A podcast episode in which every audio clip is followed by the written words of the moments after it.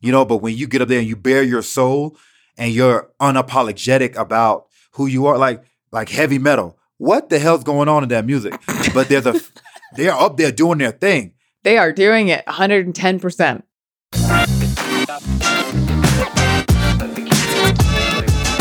Welcome, fam.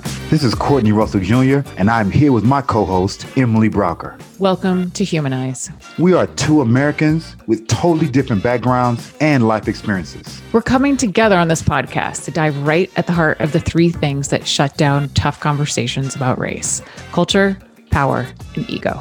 The stories you are about to hear are meant to humanize those deeply involved in social justice. Welcome to the work, y'all. Let's get it.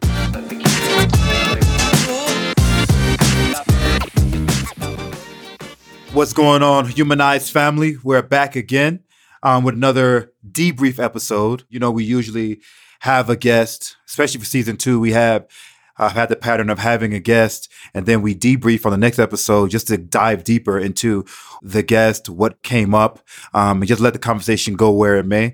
I just wanted to ground us today and just more like getting to know Emily and I.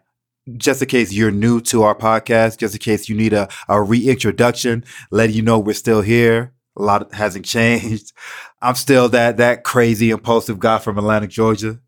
You know, I just want to do good in the world, trying to be a creator of change. Originally from Atlanta, son of immigrants, just a product of an environment in which I was supposed to be dead or in jail up until this point.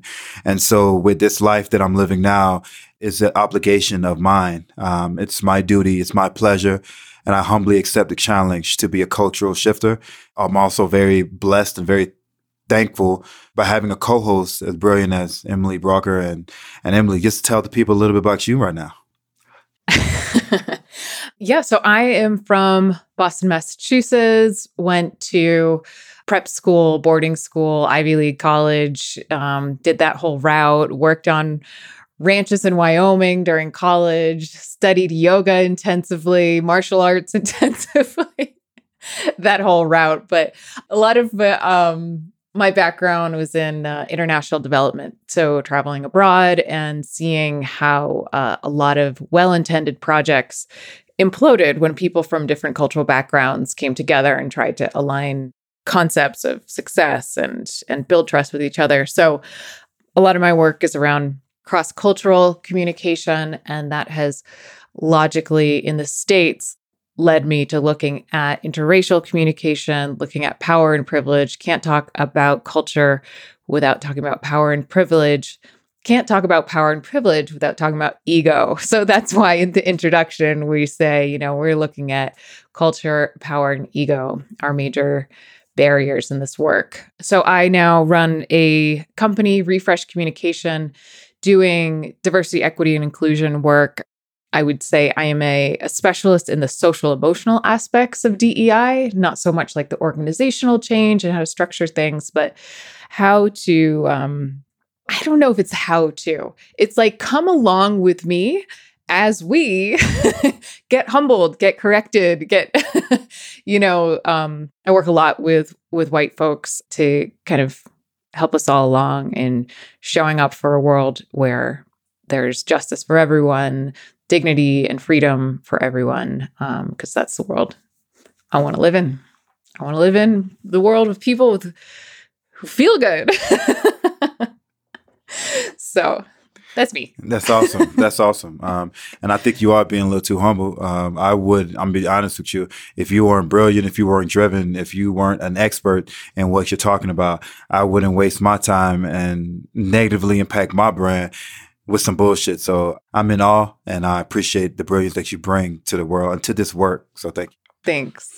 And I love working with you too. I've learned so much. I mean, in some ways, the podcast is like my own personal journey. Like I love finding new guests. I love being able to reach out to people. It's like the perfect excuse. Like, hey, you seem like an amazing person. Do you want to come have a really intimate conversation that we record? And man, the people we've been able to meet so far. I mean, your sister, Pedro, Katrina, like Crystal, everyone is so amazing so far. So grateful for the journey. And most recently, Jeff Campbell. So let us remind you, in case you didn't get a chance to listen to Jeff's episode, or, you know, if it's been a little while. So Jeff is, he calls himself a guerrilla storyteller, which is great. He's based in Denver. He's a hip hop artist, a spoken word artist, an arts educator. And he was named at one point one of Westword, which is a Denver newspaper, one of Westword's 100 Colorado creatives, written a lot of plays. And as he told us in the episode, in this last year, he started to run a program called From Allies to Abolitionists through his theater company, Emancipation Theater, where they take a 90-day program and they organize, they target a specific idea. So this is where I start to be like jaw dropped, like to hear exactly how he did this. I think we were both kind of caught off guard as to the profound impact his work is having. So of course, like, people involved in it, I'm sure, are impacted profoundly in terms of being on a transformational journey. But what he's doing is he is targeting a very specific, very relevant topic. So he focused on, I believe the gentleman's name was Rivero Stinette, who had brain damage after being beat up at Union Station. Another project was a message to the mayor around the homeless sweeps that were happening, or the camp sweeps. And so very, targeting something that's like having someone is voting, or a security company is, their contract is up for renewal. Then they organize an arts performance around it. So like they have Message to the Mayor, which is on our Facebook channel if you want to go check it out, which was a bunch of artists who came together and people were reading letters. And he organizes something that then the media will pick up, and it's the media who run with it and place it, you know, in the newspaper, on the news channels, right at the same time that the story is running around their topic. And he has seriously impacted change, like seriously swayed votes and raised a ton of money. And I just can't believe he just started doing this, because I've been in community organizing for 20 years and I'm like, holy shit, you stumbled upon one of the best community organizing models I've ever seen. I mean, not stumbled upon. He knew what he was doing, but it's really quick to be this effective. Yeah, I agree. I agree 100%. The brilliance in his work is, and the blessing as well, is that with something as volatile and as needed as activism, he quickly turned something that normally should have taken a much longer time than it did to be as effective as it is, you know? And so that's such a huge blessing and a testament to his brilliance. And so we were both awestruck by the tenacity that he had and the effectiveness of the mission and the campaign that he put out there, you know? And so yeah, he did his thing. And so I was in awe listening to the podcast and being alive with them, just to hear the stories. Just so down to earth, talking about where he's come from and just his interactions with being a black man in Colorado, and knowing that he was a black man. It was amazing. Yeah. And I want to, as we talk the next, little bit here, there are a couple parts from his story about how he ended up where he was that I wanted to touch base with you on, but I need to start with one of my favorite parts was the Courtney comes back to life moment. So Courtney was on this call, like, not in a good place. What had happened? Like, you had sprinklers going off since 2 a.m. or something. He was in his car, like, just not our normal Courtney. And and Jeff, we invited Jeff to share a spoken word poem. So listen to this now. When the people have lost faith in the elections and the so-called leaders push fear and protection from a mythical enemy with national security and the military supremacies, the corporate dependency. See, these are the signs of the rise of the fascists, a continued marginalization between the classes, and mass media is consolidated and controlled, and music becomes mindless and without soul. When there's no respect for intellect in the art forms, sexism is expected and considered the norm.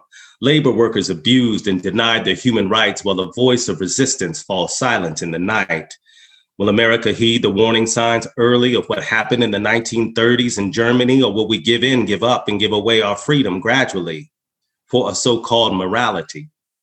When fallen gods find themselves powerless pawns of another man's system against all odds, and most of us spend our prime time behind bars, unaware our very essence is the sun, moon, and stars, when correctional facilities are full of illiteracy and the connection is no mystery, plagued with poor self-identity because you don't know your history, and popular worldview reinforces the tendency. See, if we don't know where we've been, then we don't know where we're at, then we don't know where we're going, and that's the reason I'm flowing, because knowledge is the key to unlock the hell and return to the glory from whence we fell. I studied Garvey and Elijah. Oh, can't you tell? I want to see truth and justice balanced on the scale, but you can't free people who don't know they are slaves. That's why we remain locked in our mental grave. But when we live in love and light and lyrics lecture by night, electrified by the mic and amplified left and right, speakers equalize, volumes peak, sound of distortion. My voice cracks with passion. I put the crowd in motion.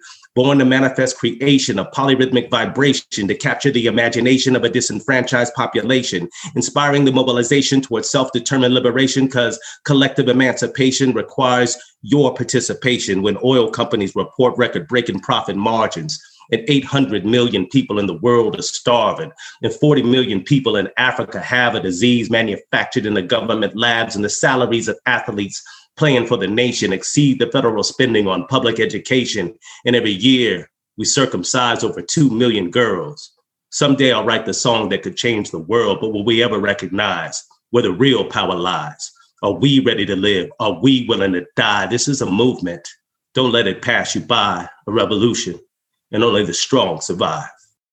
Whew. So, Courtney, what was it about that in that moment with Jeff that like brought you to life, hearing his work? I mean, there's certain times in an activist life that we spend so much time inspiring others that we forget that we ourselves have to be inspired. We ourselves have to be grounded. We have to be awestruck and motivated to continue doing this work. And just on that little level of my just tantrum and be having a bad day, not really feeling like I need to show up, that was a humbling, such a poignant and timely thing to hear. You know, it just brought me right back to, hey, bruh, relax. It ain't about you. Step the fuck up. Let's. All right, cool. Let me lace my Jordans back up. All right, I just got dunked on, but the game's not over yet. You know what I mean? So that's how I felt.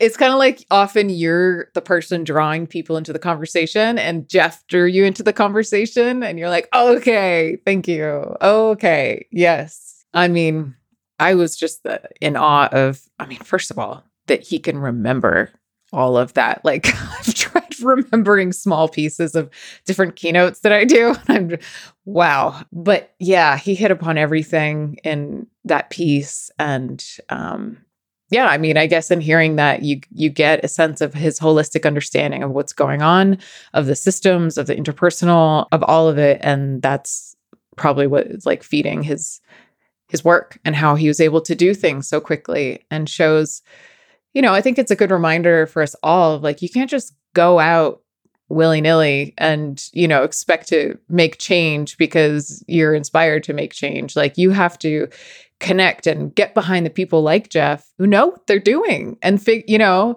like, we don't all need to be scampering around and thinking that we can create change on our own. Like, just get behind the strong ones, you know? I mean, I also think we're all strong. I think the true strength also comes in the humility to know that this is not us, and whichever way we're going to get to our desired mission the fastest is the way that we should be moving, and the person who should be leading that charge. Like, if we're doing this work in social justice, and to leave out individuals who have been affected or impacted mostly by hate and harm, and to leave them out of the conversation and hope we're doing good for them, is actually contradictory to the mission. And so being led by those individuals and being in conversation and not leading a conversation by those individuals is the same thing, because we're all leaders, but leaders need to be led at times as well. And he said something, and we're going to play the clip right here, about what was happening for him after Floyd was murdered. Then George Floyd was murdered. Like months later, George Floyd is murdered. And folks, like I told you, I grew up in Longmont. Folks were calling me out the woodwork. White people were calling me day and night. White folks was calling me. And you know what? Honestly, it was to validate their racism. Jeff, I know you're Black. Help me process this. Do some labor for me. Do some emotional labor for me. And this one woman that I hadn't talked to since middle school, since the 8th grade, wanted to tell me, called me up, you know, found me on Facebook. We were friends on Facebook. Friends on Facebook, but we ain't talking nothing. She asked for my number, calls me up and talks to me. This is just horrible. She said, I want to tell you about the 3 times that I used the N-word in my life. I was like, I don't want to talk about this. Why do you? So I hung up on her. And she's texting me, just texting me multiple texts about how she's crying. She's upset. She doesn't know what she did wrong. She just doesn't understand. She wants to do something. If I've got a production coming up, she'll back it for me. She'll be the producer. She'll pay for it. Anything. Please just, you know, just make me feel okay about my racism. So I think there's interesting points you make here about this, like, first of all, this tension of like, why are you calling me? And wait, we do need leadership from BIPOC to do this. And he was kind of like a reluctant leader, right? Like, okay, I will do this. And I'm curious about the moment that he's saying here, like, where he says, white folks were calling me to validate their racism. And I'm curious if you can help tease that out for me to understand that moment more from your view of the conversation or the way in which white people are turning, let's say specifically to Black people, to help them process their white supremacy, confessing things, you know, like this woman that he mentioned who like wanted to tell stories about when she used the N-word. Because it's kind of this interesting moment where like, yes, it's important to be honest. It's also important to ask for, like, is it okay to have this conversation? I'm just curious to hear your response to that. It goes back and follow the train of thought, too, because it's going to sound crazy in the beginning, but it goes back to slavery and the transatlantic passage. You know, a lot of individuals saw what we see as North America right now and was like, we cannot build and populate this land of North America without strength, without know-how, without knowledge, you know? And we don't have the knowledge. And I'm speaking about white people, that we don't have the knowledge. So let's go and do it in the most inhumane way where we don't have to give them the praise for doing this. So we're going to create a system, i.e. white supremacy, to make sure we stay in power by doing the least amount of actual work. And so fast forward till today, where we talk about DEI, it's less invasive and less like seen, but it's like, I want my company to be known as a place where BIPOCs are welcome. So I'm going to lean on people who have been going through the trauma because they have the history with it. But when it comes down to it, this is still my fucking company. And I did that, you know? And I wanted to still do the least amount of work. Exactly. So tell me, Black man, how do I get out of my own way when it comes to hurting you? How do you help me to help you without really doing the work to help you? You know, so how can I be most comfortable in this DEI work?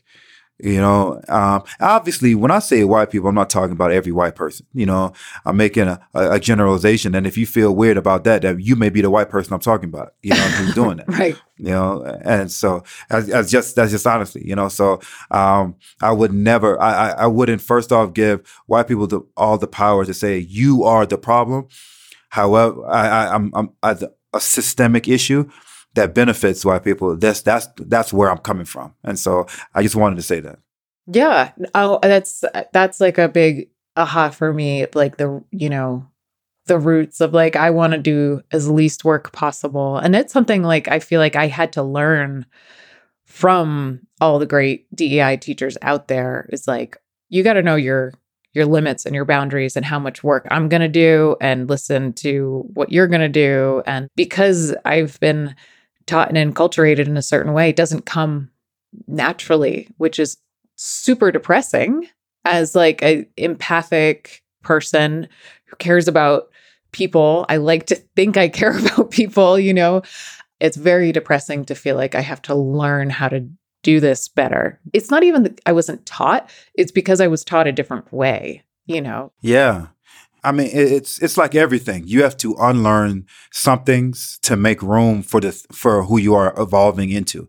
You know, like when you grow up in a community where you have to protect yourself, your conditioned tendencies are survival. And the thing that you have to do for survival, Emily, you wouldn't know about and wouldn't be expected to do, you know? And so it doesn't make you a bad person. It makes you a different person. And I think when we do this DEI work, individuals want to black and white. I'm bad. I'm good. I'm anti-racist. I'm woke. We are all mixed. We're all bad and all good.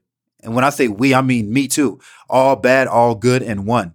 And we're all trying to survive now, and walking towards thriving, i.e. freedom. And so in order to do that, we have to be able to admit, like, I do not know actually how to love, how to be an empath, how to do this, or I was taught that this is the way to love. Now, as I evolve into a person that I hope to be in the future for my kids, for my community, I'm seeing now what I was doing may not have been the best way, you know? And so, like, if you talk to Hitler or someone in that, like Nazi, someone loves those people. They're a father, a mother, a sister, a brother to someone who looks at them like they're the world. They're amazing, you know? So it's like they have to now, when they evolve, and God willing, they evolve to see that everyone should be loved the same way they love their loved ones. That's a whole nother thing. They have to unlearn and then learn on top of that. So that's what I'm doing in my life right now. I feel like the unlearning concept is getting thrown around a lot. It's a nice way to say it. But like when you go to do it, it's a beast, you know? Like we are so conditioned, the neural pathways of how to think about things, how to respond, like despite, you know, we could have great open-minded parents who have taught us wonderful ways to navigate the world, but we're inundated with media. Like we can't drive down the highway without seeing images that create and reinforce more neural pathways, and to shift a thought pattern from one to the next. And this is what we want to focus on in our keynote work that we'll tell you guys more about later. But is that habit yet, you know, the 66 days of like, you got to keep repeating and be relentless to unlearn. And it's hard. I mean, it's like that, I don't know, there's probably a metaphor for something. I guess like pulling yarn on a sweater, you start to pull one thing and like all these things unravel. And then you realize you have to pull every single one of those things that unraveled. And yeah. When you're unlearning something, it probably takes more mental tenacity to unlearn than it does to learn. You know, like if you were a clean slate, it'll be so easy to learn. But just like learning a language, if all you know is English, it's not that you have to unlearn, but you have to learn on top of something else that you know. You know, so it's a little hard. That's why kids can learn a language, because they don't know the language, any language, good enough. You know what I mean? So it's like, Oh, okay, cool. We talking Spanish? All right, let's get into it. We talking Mandarin? Let's do it. And they don't care about making mistakes too, which as an adult is something that really catches us up. You hear my kids, they'll be like, da da da da. And we're like, what? And they're like, oh, da da da da. And they find a new way. They could care less, but we're all caught in our ego. Yeah, yeah. The best way, and my business partner speaks on this too when he's when we're speaking, is that if you had a childlike intelligence, you will be brilliant beyond compare, because you will be afraid to make mistakes. And most of the celebrities, the musicians and the artists that we think about, when they get on stage, they don't care that, and it comes through in their art, and that's why they shine. But if you went on there afraid to be embarrassed, you would be a horrible artist, you know. But when you get up there and you bare your soul and you're unapologetic about who you are, like heavy metal. What the hell's going on in that music?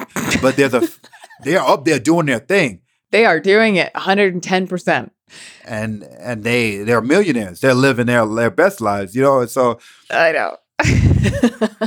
And so just whatever, if we're serious about DEI work, as I am, as I see that you are, Emily, I think we have to be unapologetic, balanced with love in this work, and then we won't fail. You know, we started this whole journey not knowing shit about podcasting, not knowing shit about each other. The only thing we knew and the only thing we hoped is that the other person was true to the work of social justice. That's how I'm like, I know, we could have really jumped in. It was a huge leap of faith. I'm just saying, like, I was like, damn, bro. Like, I don't know shit about this woman. She don't know shit about me. This could either go well or it could be a whole fucked up bad experiment. And so, like, we'll find out soon. Yeah. I got a little gift for you, Emily. Let's see how this goes. Yeah. Oh, yeah. Yeah. No, and you know, I was listening to Dr. Amanda Kemp the other day, and she's a DEI teacher as well. And she really talks a lot, and this feels so relevant to this conversation, about the importance of self-care when you decide to do this work, because unlearning, repatterning your brain takes a ton of energy. Going with patterns is the most efficient thing your brain can do. It is cheap energy. It is as easy as possible. So yeah, I really appreciate her messaging, because she's not talking about neural pathways and stuff. I can see it from that perspective though, of like, it's going to take a whole lot of higher brain capacity to reprogram, to consciously shift patterns. And so self-care, you know, not multitasking, getting sleep, eating good food, you know. And neuroplasticity, two things. First, neuroplasticity is a blessing. If we couldn't reshape our neural pathways or redesign, I think the world would be even in a worse place. Like if you learn something one time and that is what you were stuck with, that's it. God, can you imagine? Yo, oh my God, that would have been crazy. And also too, when people say finding out what you do to refresh. It's something huge, because when people look at my life, they say, you're not balanced. You don't go on vacations. You don't do this. You don't hide. However, this right now, what we're doing, like, I didn't have the best of moves when I came on here. Now this is no. This is feeding my soul. You know what I mean? Like, this is like, thank you, Emily. I needed that. You know, like, but some people need to go on a vacation for about 2 months and I recharge by this work. And feel blessed that this is what I want to be doing for the rest of my life, so I can feel like I don't work and I don't need to retire, because I am not working in the beginning. I'm living a life where I get recharged by social activism. I get recharged by the struggle of freedom. That is my taking care of myself. That is how I do that. And so, like, learning what best works for you, like with Jeff, you can tell that he recharges through the arts. Right. Even telling a story, you could tell him. He just like lights up. Yeah. And so, like, what we do as humans, we like to put everyone in boxes. And you have to recharge with yoga. You have to recharge with 8 hours of sleep. There is so, like, 8 hours of sleep is good. You know, okay, it feels good. You get energy. But that was, oh, the human body needs 8 hours. Really? It was one time when the, like, coffee was bad for the human body. There was one time that milk was bad for the human body. Oh, and then saturated fat is evil for a while, and the sugar industry does really well. Exactly. And so the brain and the body, there's so many unknowns that medicine is just a practice. Health and wellness is something that you have to literally feel on your own at certain times. Like, there are some tried and true things that the body is this way. But when it comes to taking care of yourself, you and you alone are going to have to do an exploration to figure that out. And again, that comes with freedom. When you can just be, when you can be ignited, when you can figure out what it is that excites you and what is your passion, when you have the luxury of time, because you don't have to be distracted by certain systems set in place. Like, there are so many things that take away from you ever learning how to take care of yourself. And this goes back to what we were talking about before with, like, you can't shortcut a process like this. You know, you can't do the least amount of work possible, because, like, if you're like, oh, I want to, you know, show up for social justice, but I'm constantly distracted. I have no time for it. I'm, you know, I don't have my feet underneath me, or, I, you know, like, whatever that is, you're not going to create change in yourself, and you have to be supported, and you can't shortcut that process. You can't lean on other people. You can't read enough books to create change. That means you really don't want to do it. That's when people say, oh, I want to learn how to read, but you never read. Or I want to be better at this, but you never do it. So if you really want to be better at DEI work, you can ask, what's the easiest way to be better at DEI work? That means you really don't really want to be good at DEI work. You want to have the illusion that you're good at this, you know? And so that's very damaging to the person that harm is being caused to, you know? Like, when either I would rather a person hate me, and I know, like, look, I hate you because of the color of your skin. I hate you because of who you are, where you come from, versus the people that aren't willing to love me the way I want to be loved, or the way I feel like I need to be appreciated. What I've learned with you, with the work that I do, is this work is kind of hard and easy at the same time. It's easy because it has a simple solution, and that's building relationships. If you really want to do DEI work, first, you can't go into a room and say, hey, everybody, what are the things that you hate about white people? What are the things that you hate about Black people? Like, it should be, let's learn to appreciate our differences through our relationship. Let me learn about your culture while you learn about mine. And I think DEI work will be so much easier and so much more attainable and less rigid, and some shit you check off with a box, you know? Right. And that's exactly why with my clients, I work with psychological safety and trust, because if you're trying to have these harder conversations, they're not going to go well, or they won't happen if you don't feel connected to your team, especially during COVID when you're working separately and the informal trust building is not happening. Like, it's about relationships, and the closer you are to people, that's why you have people who will say really racist, overtly racist statements, but then be like, and I actually do have a best friend who is Black, but you don't consider, because of your relationship with that person, it feels something different. Like, it feels, the people that are close to us, I think in our mind, we start categorizing them differently than, of course, the other people. That's why you hear the phrase, oh, you're a good Black person, or you're a different white woman, or you're this. Is like, nah, I'm Black. You shouldn't do that. You know what I'm saying? Yeah, we're not a monolith, and we're not all the same. However, if you disrespect one, you disrespect all. If I say, hey, all women are fucked up, then I just disrespected you, Emily. Even though, like, that's just the honest truth. Like, I can't say that.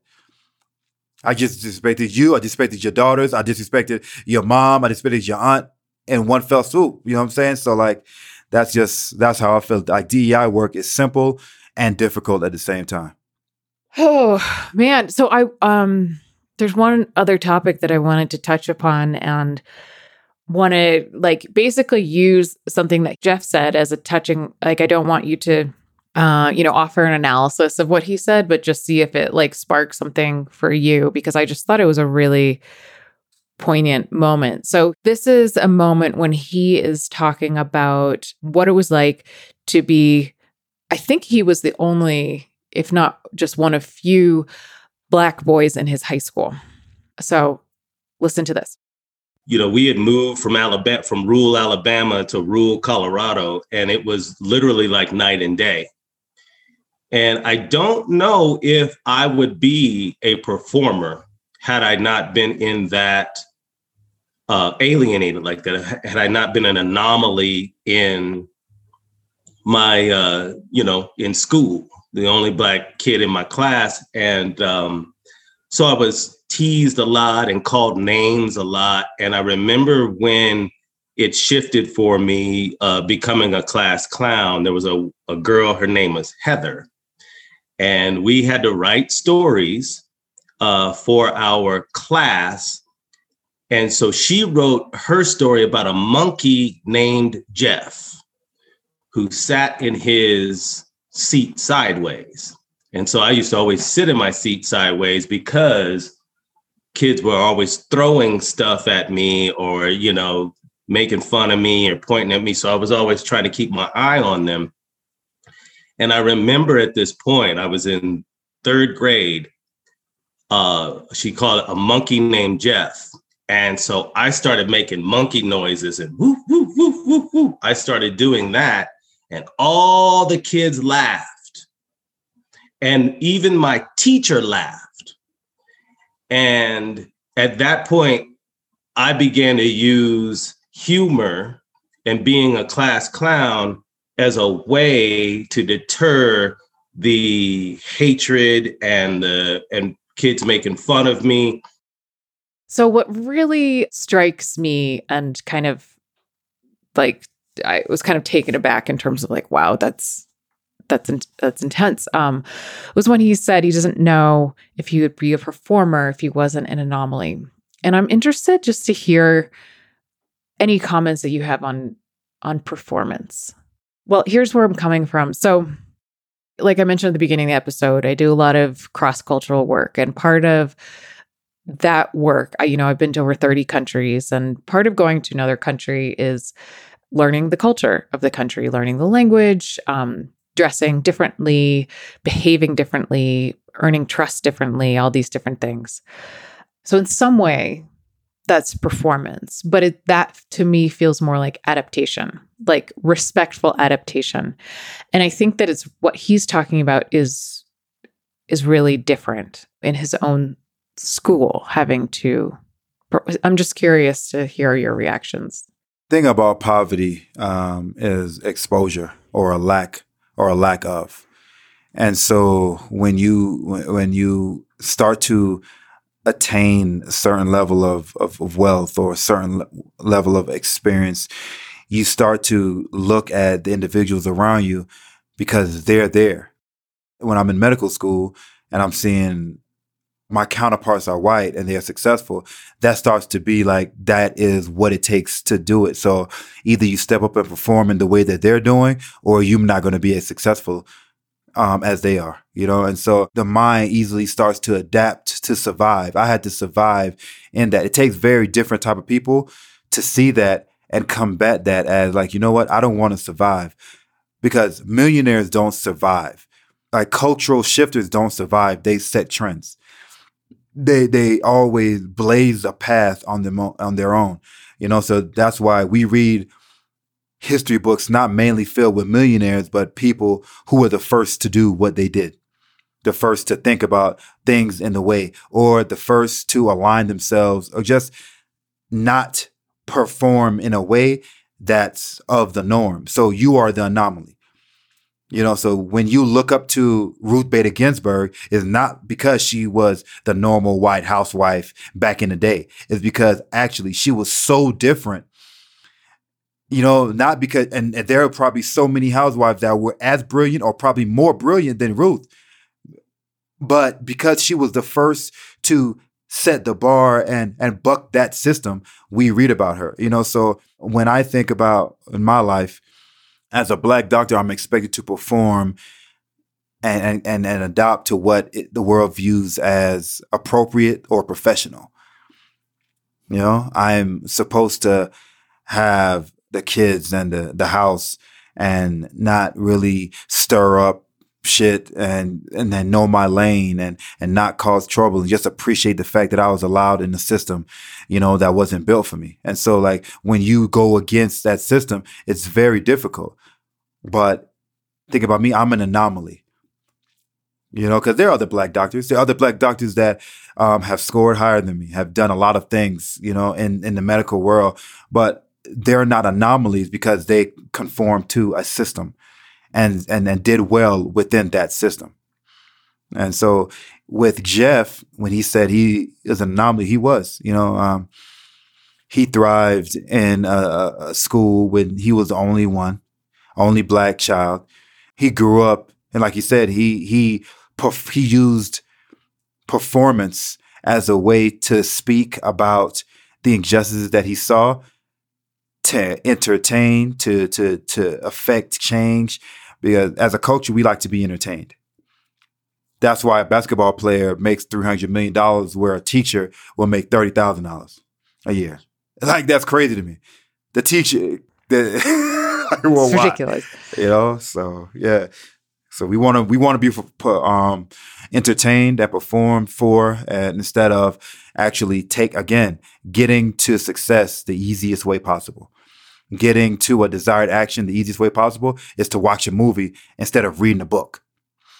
You know, like, that's just the truth. Let me watch the movie about Tulsa instead of reading about Black Wall Street and the atrocities that happened. You know, like, it's different. This whole like easiest way possible. It's interesting because when you, comes to your brain, there isn't a shortcut to rework your brain and to create something new. When we do our keynote, we talk about the 66. I was like, I can't wait to do that, because if it's just 66 days for a habit to change, you do like start to get into your DNA when you multiply that time, and then you do it more, you become an expert, and you do it more. Like, so if we really want to do something as impactful as DEI work and social change, I mean, 66 days is just like top of the, like, the beginning of the change, you know? And so, yeah, the beginning. Yeah. 'Cause it's almost like, especially if you're a leader and you change your habits, you put the focus in there, then because we're such social beings, the people around you start to just pick it up. They start to mimic, and we're mimickers, and we look, like, when there's like a stressful moment, we look to the top. What's that person doing? What are they doing? Yeah. Well, do you have any other things from Jeff's episode that you want to bring up? I got a question for you. What, like, when you hear questions like, or comments like, I am the only Black child in this class, or I was the only Black person in my office. I was the only person of color at my job. What comes up for you as a white woman? You know what I mean? Like, you're an entrepreneur, you're a boss, you know, like, what comes up for you as a leader of your company if your whole company was white? Because at first, I'm sure, I'm going to give you some more context. Even like, I'm sure you were just hiring folks. Like, so does that mean that bias, like, that implicitly you were just hiring people that looked like you because it was easier and more trusting? You see what I'm saying? Like, I don't know. Like, what comes up for you? You like how you're asking, like, how does that happen in a workplace? Like, how does that? No. If just when you hear things like, I was the only one of color in this whole thing, as a person that hire, that you're an entrepreneur, you could hire and fire. Like, that could be a story for you. Like, your company can only employ white people, you know? And so, like, what comes up for you being a person that could be a part of that problem?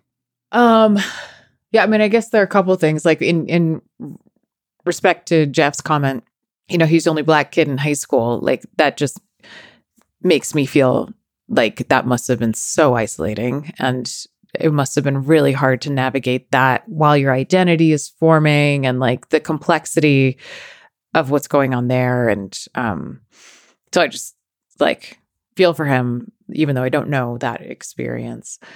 Yeah, I guess I'm not entirely sure what, like the question is, like, what I could do, like, what. You know, when certain things happen as a leader, you have to look back and, like, what was my role in that? You know, like. Oh. So I used to work for a company, and I was doing a lot of different roles at that company, and sometimes I'd step in and do marketing. I mean, not marketing. I did a lot of marketing, but do staff interviews. And this was an international company. And so we would joke about how, like, whoever the staff director was at that time would start to shift and mold the company, because we'd hire new instructors, like, maybe, you know, half of the instructors came back and half of them were new.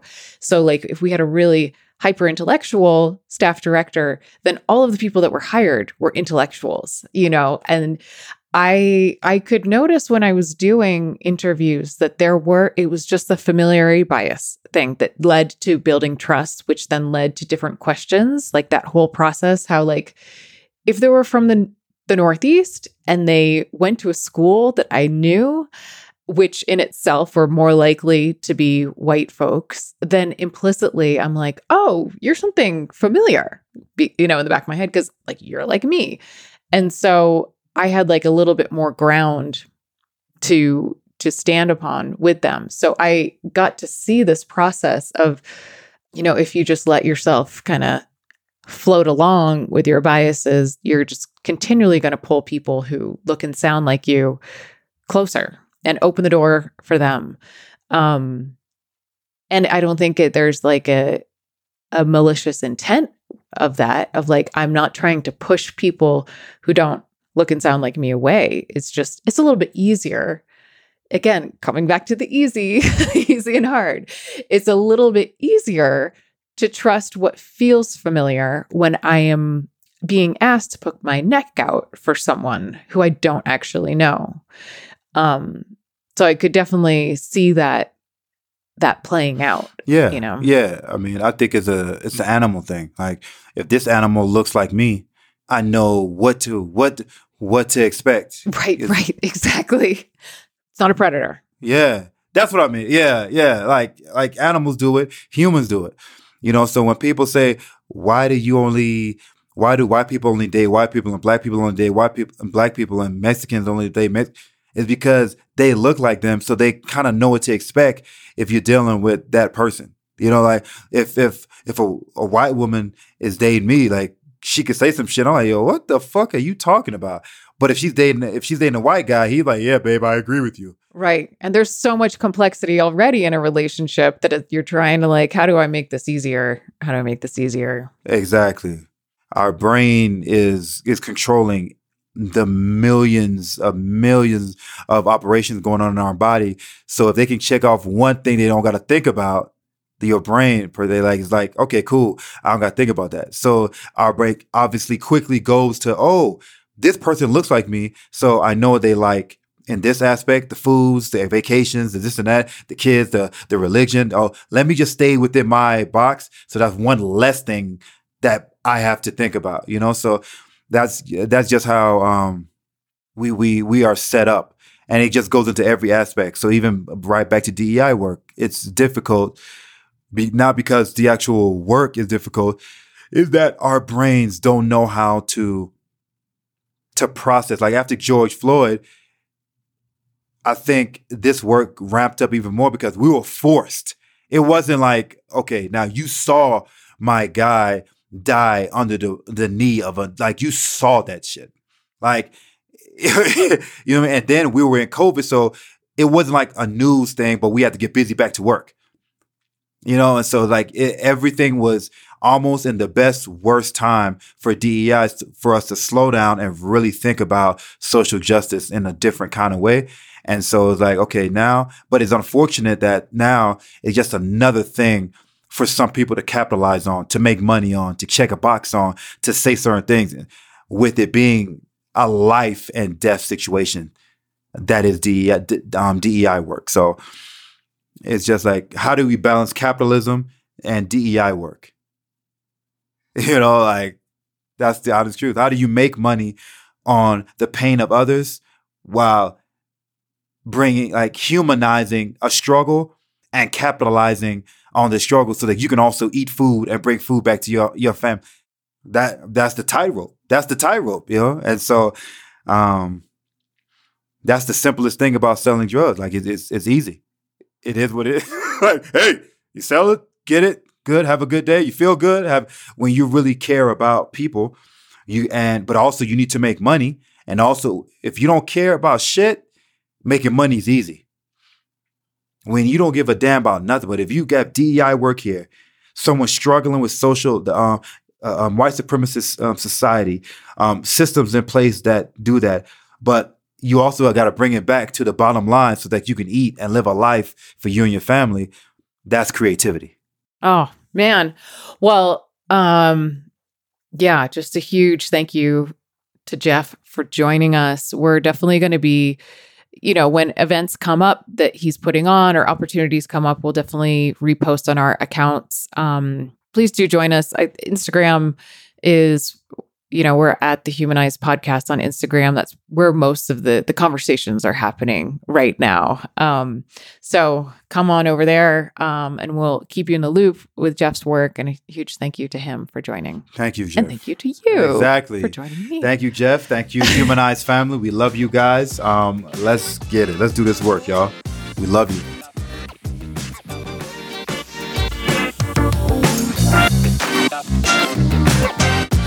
Thanks for joining us on this episode of Humanize. Please remember to like and subscribe to our podcast so you don't miss an episode. Join us on Instagram or Facebook to continue this conversation at the Humanize Podcast. Let us know if you want to learn more about the professional trainings we offer.